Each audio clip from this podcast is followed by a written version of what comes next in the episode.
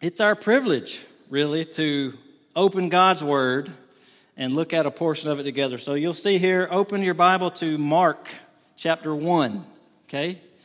Mark chapter 1. If you were here last week, um, we began looking at the gospel according to Mark. We had just finished preaching verse by verse through the epistle to the Philippians. And now we're doing a gospel, working our way through it just section by section, and we've just started. So, last week, just a quick recap. We gave some background to the book of Mark, a little introduction, and we tried to cover the first eight verses. Um, and we saw that Mark, in his gospel, absolutely hits the ground running, so to speak. This is like an action packed gospel. Uh, we don't find a genealogy of Jesus at the beginning, we don't find an account of his birth. Mark just chooses to jump right in with the beginning of Jesus' earthly ministry. And he introduces his account this way. If you're looking at Mark, it's the very first verse. He says, The beginning of the gospel of Jesus Christ, the Son of God. So, right from the start, we find out what we're going to see as we engage with the book of Mark. It's, it's good news, the gospel, it's good news to mankind about this man, Jesus, whom Mark says is the promised Messiah. That's clear by the use of the term Christ, which means anointed one or Messiah.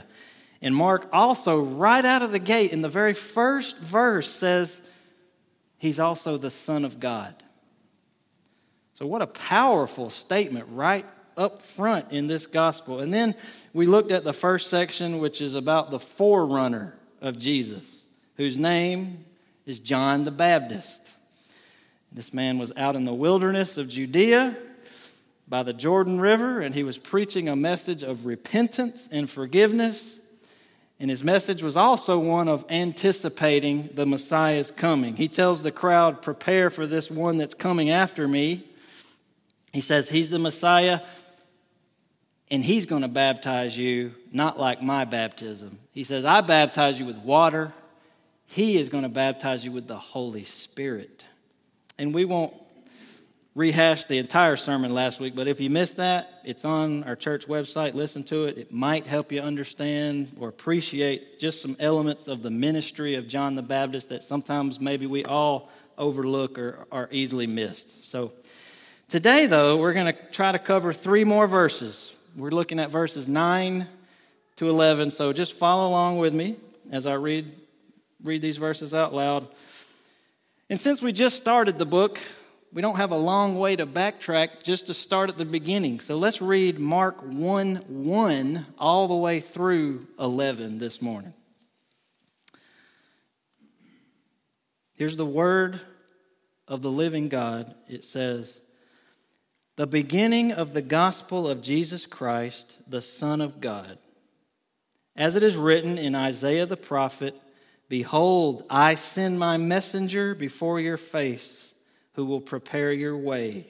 The voice of one crying in the wilderness, Prepare the way of the Lord, make his paths straight. John appeared, baptizing in the wilderness and proclaiming a baptism of repentance for the forgiveness of sins. And all the country of Judea and all Jerusalem were going out to him and were being baptized by him in the Jordan River confessing their sins. Now, John was clothed with camel's hair and wore a leather belt around his waist and ate locusts and wild honey. And he preached, saying, After me comes he who is mightier than I, the strap of whose sandals I am not worthy to stoop down and untie. I have baptized you with water, but he will baptize you with the Holy Spirit. In those days, Jesus came from Nazareth of Galilee and was baptized by John in the Jordan. And when he came up out of the water, Immediately he saw the heavens being torn open and the Spirit descending on him like a dove. And a voice came from heaven You are my beloved Son. With you I am well pleased. Amen. I am constantly amazed at how deep and rich the scriptures are, and this passage is no different. It is a prime example. So today's message is simply entitled The Baptism of Jesus, but can you imagine yourself for a moment being there when this event took place? This is an amazing event that is packed with theological significance and meaning. And just to kind of help us think through it and grasp it, I've just tried to organize this around three ideas. Here's where we're going with this message the Son's baptism, the Spirit's anointing, the Father's pleasure. And as we concentrate on these three things that are found right in the text of Scripture, it's just my prayer that God will help us see the significance of what is happening here and actually how much comfort it can be to weary souls like us. Amen? So, first, let's look at number one the Son's baptism. Little subtitle under there Jesus identifies with his people. You know, the first thing that might come to mind as we think about Jesus being baptized might be why is Jesus being baptized in the first place? I thought this was a baptism that signified that a person had repented of their sin. Jesus didn't have any sin to repent of. So, why the baptism? And that's an excellent question, and it's really one that'll take us to a a wonderful place if you consider what the scriptures teach about the whole work of Christ. So I want to affirm exactly what that question said. First of all, that Jesus was indeed sinless, he was perfectly righteous. Our verse that we looked at a couple weeks ago from 2 Corinthians 5 21 says, He knew no sin. And the fact of Jesus' sinlessness is just affirmed over and over again in various places in Scripture. He had no sin of his own. And so, although this baptism, it signified repentance for the rest of John's listeners, it meant something a little different when it came to Jesus. Jesus was not saying, Hey guys, I'm a sinner just like you. Um, I've repented of my sins. God has forgiven me, and I'm come to, just like you, to demonstrate that I've repented. That is not what Jesus was saying with this baptism. We can toss that one out of our mind. So, what, what was actually happening here? If we just try to cut to the chase, here it is Jesus was identifying with his people. The reason that Jesus could go to the cross and pay for sins that were not his own is because he identified with his people. And if you're a Christian today, you're one of those people. When Jesus was on the cross, what was he doing? He was representing every one of his people there. He was dying the death that we should have died for our sins, right? And if you read Romans 5, you'll read about the same type of representation by an earlier man as well. We hinted at it when we sang the song. That man was Adam, the first man who ever lived. In other words, Adam also represented us all before God. He was mankind's representative. And when he sinned, we all sinned. And now we have a sin nature from our father Adam. And so that makes us all not just sin sometimes, but we all have a bent, a tendency, a drawing toward sin. And Paul says, just like Adam brought sin and death on mankind through his disobedience, Jesus brought justification to mankind through his obedience. So, where Adam failed, like the song said, Jesus succeeded. Christ, the true and better Adam. Adam brought a curse on all of us and all of creation. Jesus comes and reverses the curse by taking it upon himself. I was telling my son Micah about that, and he said, God threw the Uno reverse card, didn't he? I said, Yeah, that kind of that's true. Jesus reversed the curse by taking it on himself. So back to the baptism then. If we, we have that in our mind, Jesus had spent roughly 30 years in relative obscurity.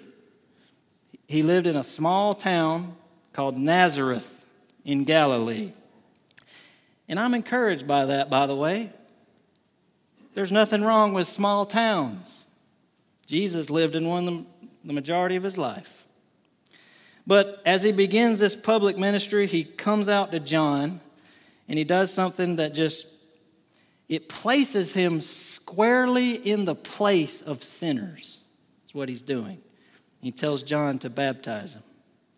Whatever his people need to do, he does. So this was total identification with his people. And in Matthew's gospel, it tells us that John didn't want to baptize Jesus at first, but Jesus convinced him. But John, I'm paraphrasing, John says, Whoa, you're coming to me to be baptized? I need you to baptize me. I can't baptize you. And Jesus you know, he doesn't give John some full orbed theological answer at that time on why he needs to baptize him. He just sums it up by saying, again, paraphrasing, I know you don't understand, John, right now. But in order for me to fulfill all righteousness, I need to do this. And John consents and he baptizes Jesus. So just look at Jesus there in your mind. Through his baptism, he is doing the same thing that he would later do on the cross. He's doing everything necessary to earn the salvation of his people by standing in their place. This is kind of his first kind of spiritual identification with the people that he came to save, other than the fact that he became a human that's identification first. This is the first one in that ministerial role, though. So it might sound odd to us at first some sinless man, the sinless man, being baptized. But as one man said, Mark Dever, he said this one time It is no more odd for Jesus to be baptized in the Jordan River than for him to hang on the cross at Calvary as the sinless and spotless Son of God. That's what he came to do. He came to stand in our place. What a Savior. What a Savior. I hope you know him today. He's nailed up on the cross for the sins of everyone who would ever come to him in faith. He's putting himself in their place. That's what he always did, that's what he came to do. We couldn't obey God perfectly, he did it for us. We couldn't keep God's law perfectly. He did it for us. We couldn't love God like we should. He loved his Father perfectly. He was our representative, not only in death, but in his life. I think I said it last week, but Christians can say, not only did Jesus die for me, he lived for me. His life is just as important as his death because without that perfect, sinless life, salvation doesn't exist. It's just a farce. Because if Jesus sins one time in his life, salvation's impossible because he's now a sinner himself. Has to pay for his own sin. He can't pay for anyone else's sin, he has to pay for his own. But praise God, Jesus is the true and better Adam. He succeeded where Adam and we failed and fail every day, right? So you could trace it back from the cross, backwards in time through Jesus' ministry, and you'll eventually get back to this moment, which was roughly three years prior to his crucifixion, where he's being baptized. And we see there from the very beginning of his ministry, he's identifying with his people in a very tangible way. Again, 2 Corinthians 5:21, for our sake he made him Jesus to be sin who knew no sin that in him we might become the righteousness of God. What a truth. So, when you think about scripture's constant teaching about Jesus standing in the place of sinners, we can make perfect sense of this baptism scene, can't we? It's where he's standing in our place again in the Jordan River, identifying himself with our sin from the very beginning of his ministry. Let me read you a couple quotes that were helpful to me as I was studying. Vern Poythress says this Jesus' baptism is an act of humility. He consents to be counted as if he were a sinner along with everyone else. This act foreshadows the time on the cross when he will die for the sins of the people of Israel and indeed for the sins of all those who are his. And then John Piper said this about John's about Jesus' baptism. He says, Evidently, Jesus saw his life as the fulfillment of all righteousness. That's referring to what he told John in Matthew 3. The fact that participating in a baptism of repentance, even though he had no sins to repent of, is part of what shows that this righteousness he wanted to fulfill was the righteousness required not of himself, but of every sinful man. Jesus was participating in this baptism because he was standing in our place, the sinners. And we just say with the hymn writer, Hallelujah, what a Savior, right? Without Him standing in our place, there is no hope for us. Now, what other idea do we see communicated here? Number two, the Spirit's anointing. Jesus is empowered for ministry. So, what happens shortly after Jesus comes up out of the water? Verse 10, Mark says, immediately there's one of Mark's favorite words, by the way. He uses it 42 times in this book. Mark just depicts Jesus as this man who is doing, doing, doing for his people. And many times he just describes events as if they're just happening in rapid succession, immediately, immediately. He says in this case, immediately he saw the heavens being torn open and the Spirit descending on him like a dove. And I think to understand something of the significance that's happening here, I think I ought to read to you a verse in Isaiah. Listen to this verse. It's Isaiah 64 1. The prophet is saying this Oh, that you would rend the heavens and come down, that the mountains might quake at your presence. So the prophet there is longing for the day when the Lord's going to come and right the wrongs in the world. And he just stresses the nature of this coming as this epic thing where the heavens are rent, they're rended, they're torn. Oh, that you would rend the heavens and come down. That's exactly what happens on this day at the Jordan River at Jesus' baptism, the heavens, it says, are torn open. So it's not just a polite little parting of the clouds, and here comes the sun uh, with some glimmers of light shining through or something. This is more like some a, a cosmic thing that's happening. The, the heavens are torn open, and instead of fire coming down or lightning coming down or some form of judgment, the Spirit comes down on Jesus. He doesn't come down violently on his adversaries at this time, he comes down gently like a dove and descends on Jesus.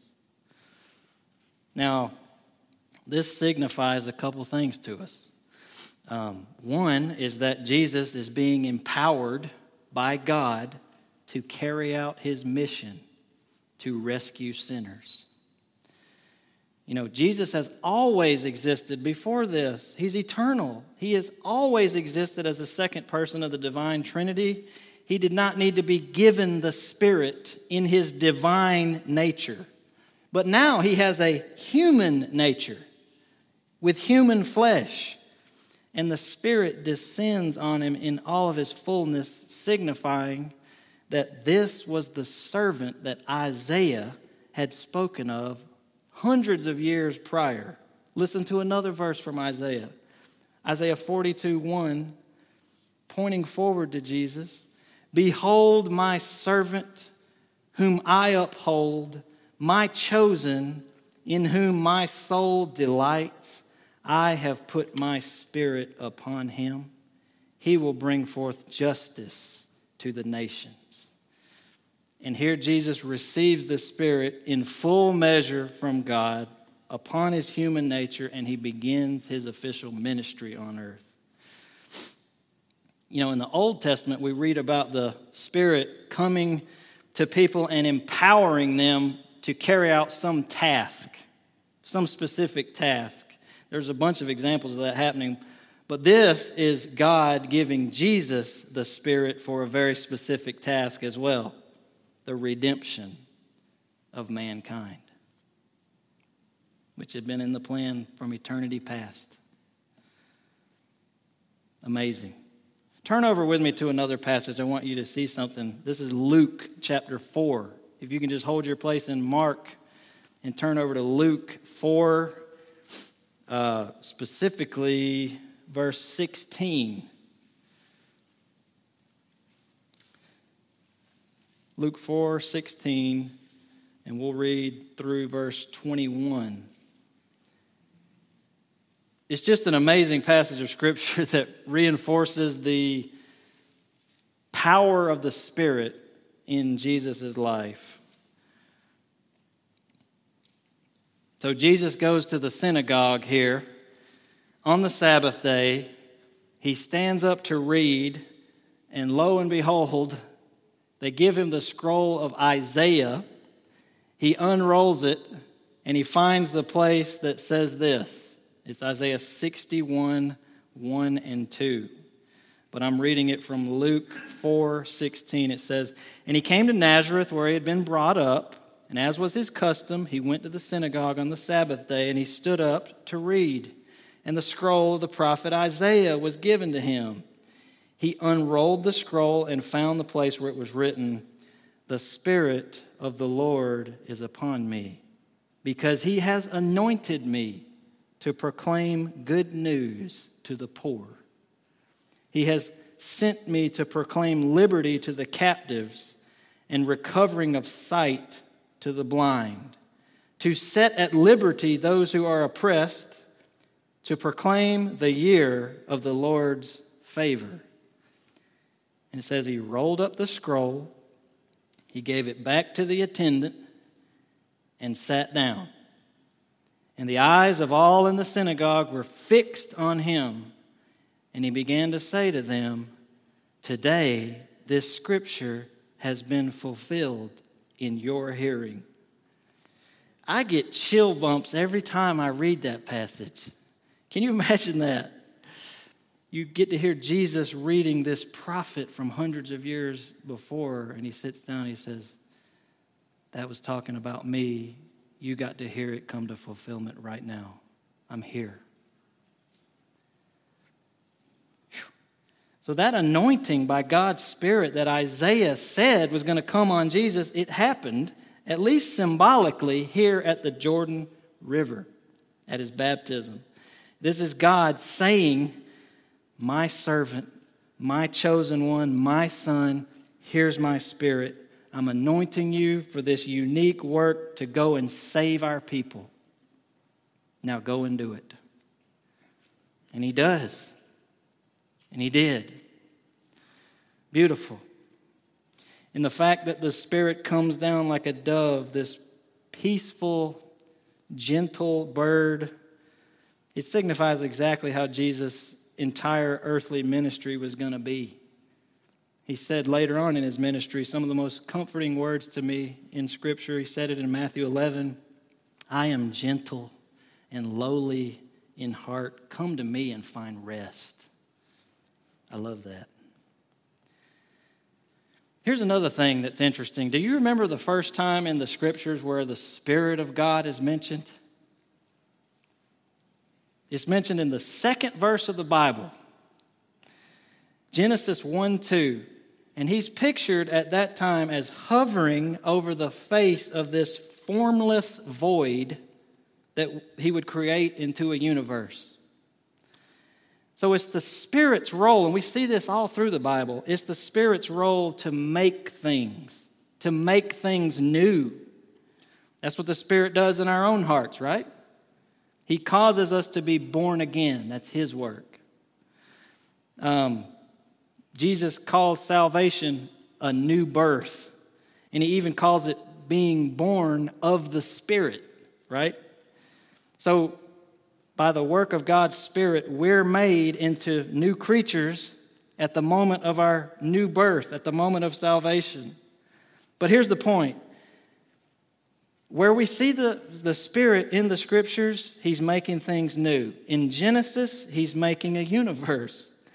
In our lives, He's given us new hearts. And here at the Jordan River, He's hovering, if you will, not over some formless void but over a human being, the Lord Jesus, who was fully God and fully man, right? So, the beginning of this gospel, the beginning of the gospel, as Mark calls it, is the beginning of a new creation. God is saying symbolically, I intend to transform humanity. And I'm going to do it through this man, my son, the Lord Jesus. And in the scripture, what do we read about in the future? A new heaven, a new earth. But really, God's already started it in certain ways. We're part of it. You realize that? He's making his people new right now by his Spirit. And he symbolically begins that work with Jesus at his baptism. He's saying, This man has my spirit. He's going to do exactly what John the Baptist said he was going to do. He's going to baptize you with the Holy Spirit, and you're going to be part of this new creation that I'm going to bring about. I think that's exciting because we're living in an old world, a fallen old world, but Christians are the first little glimmers of the new creation that's coming about through the work of Jesus. You say a lot more there, but there's the Spirit's anointing of Jesus, just empowering him for the work that God had sent him to do to achieve our salvation. Awesome. Lastly, for today, number three, we see this in this passage the Father's pleasure Jesus is fully approved by God. Look with me at verse 11 again. Mark 1 11. It says, you know, after those heavens are torn in two and the Spirit descends on Jesus, we read this. And a voice came from heaven You are my beloved Son. With you I am well pleased. When God speaks from heaven, you know something big is happening, right? And God speaks to his son from heaven at the outset of this rescue mission. And what he says is just an expression of total pleasure and approval of what Jesus, of who he is and what he is doing. The Father loves the Son he calls him my beloved son. And the Father had loved the Son from eternity past, right? when they dwelt in perfect unity and perfect love even before there was a universe. Jesus lets us in on that a little bit in John 17. He prays this. This is John 17, 24. He said, Father, I desire that they also, whom you have given me, may be with me where I am, to see my glory that you have given me, because you loved me before the foundation of the world. Whew. The Father loved the Son from before the foundation of the world. That's amazing when you think about the fact that God sent that very beloved Son to die for rebel sinners like us who did not love Him. And the Son came willingly to do that work. As much as God loved His Son, don't you think if there was any other way for us to be saved, God, who knows everything, would have come up with another way. But the fact of the matter is, there is no other way. There, there is no other person who is qualified to pay for anyone else's sin. There had to be a sinless substitute. That's what Jesus is. And so, God the Father looks down from heaven right at the beginning of Jesus' ministry and he says, I am pleased with you, my beloved Son. I want to say this this isn't just some kind of attaboy from heaven, from the Father to the Son. This is much more. In fact, I would argue that this statement from God to his Son is at the very heart of our joy in God. Here's why. Because Christians are spoke spoken of as being in Christ, the fact that God is well pleased with Christ means that he's well pleased with us. Whew. Wow. Just let that soak in for a minute. You want to know what pleases God? What can I do to please God? There's nothing ultimately that you and I can do. We're not capable of pleasing Him in ourselves. You and I are not pr- impressive to God. We don't wow Him. Here's who He is pleased with His Son, the Lord Jesus. So if you want to please God, make sure that you're found in Him, right?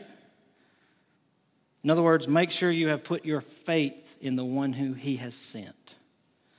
Matthew Henry, the Puritan preacher from the late 1600s, early 1700s, he said this about God the Father's statement from heaven. He says this God lets Jesus know, number one, that he loved him nevertheless for that low and mean estate to which he had now humbled himself. Though thus emptied and made of no reputation, yet he is my beloved son still. And number two, that he loved him much the more for that glorious and kind undertaking in which he had now engaged himself. God is well pleased in him as referee of all matters in controversy between him and man and so well pleased in him as to be well pleased with us in him. That's a mouthful, but it's rich, isn't it? 1 Timothy 2 says there is one God and one mediator between God and men, the man Christ Jesus. And what Matthew Henry is saying there is that this one, with whom God is well pleased, happens to be our mediator between us and God. So if God be for us, who could be against us, right? That's what it boils down to. Because God loved the Son and is pleased with the Son, we can know that all those who are in the Son are also loved and well pleasing to Him. Ephesians 1 6 talks about being blessed in the beloved. Who is the beloved? It's Jesus. Sinners are blessed by being united to the beloved one, Jesus. So, God is not pleased with Christians because we're some cream of the crop of humanity. Far from it, right? We're actually the bottom of the barrel. we're, we're the nobodies. We're the lowly. We're nothing. Read 1 Corinthians 26 through 31. We're nothing, but Christ is everything. And the only reason that God will be well pleased with us on Judgment Day is because we have the righteousness of Christ, not our own righteousness, His righteousness, credited to our account. That happens when we put our trust in Him. So if somebody asks you, how do you know you're going to go to heaven? If your answer is anything related to what you have done, you're probably not a Christian. You've got it exactly backwards. Our answer should be if we're one of His. The only reason I know that I'm going to heaven is because of what Christ did for me. If it weren't for Him, I'd be out. I'd be in hell. So, the pleasure and approval of Christ by God the Father means the pleasure and approval of us who are in Christ. So, make sure, the moral of the story, make sure you are in Him today.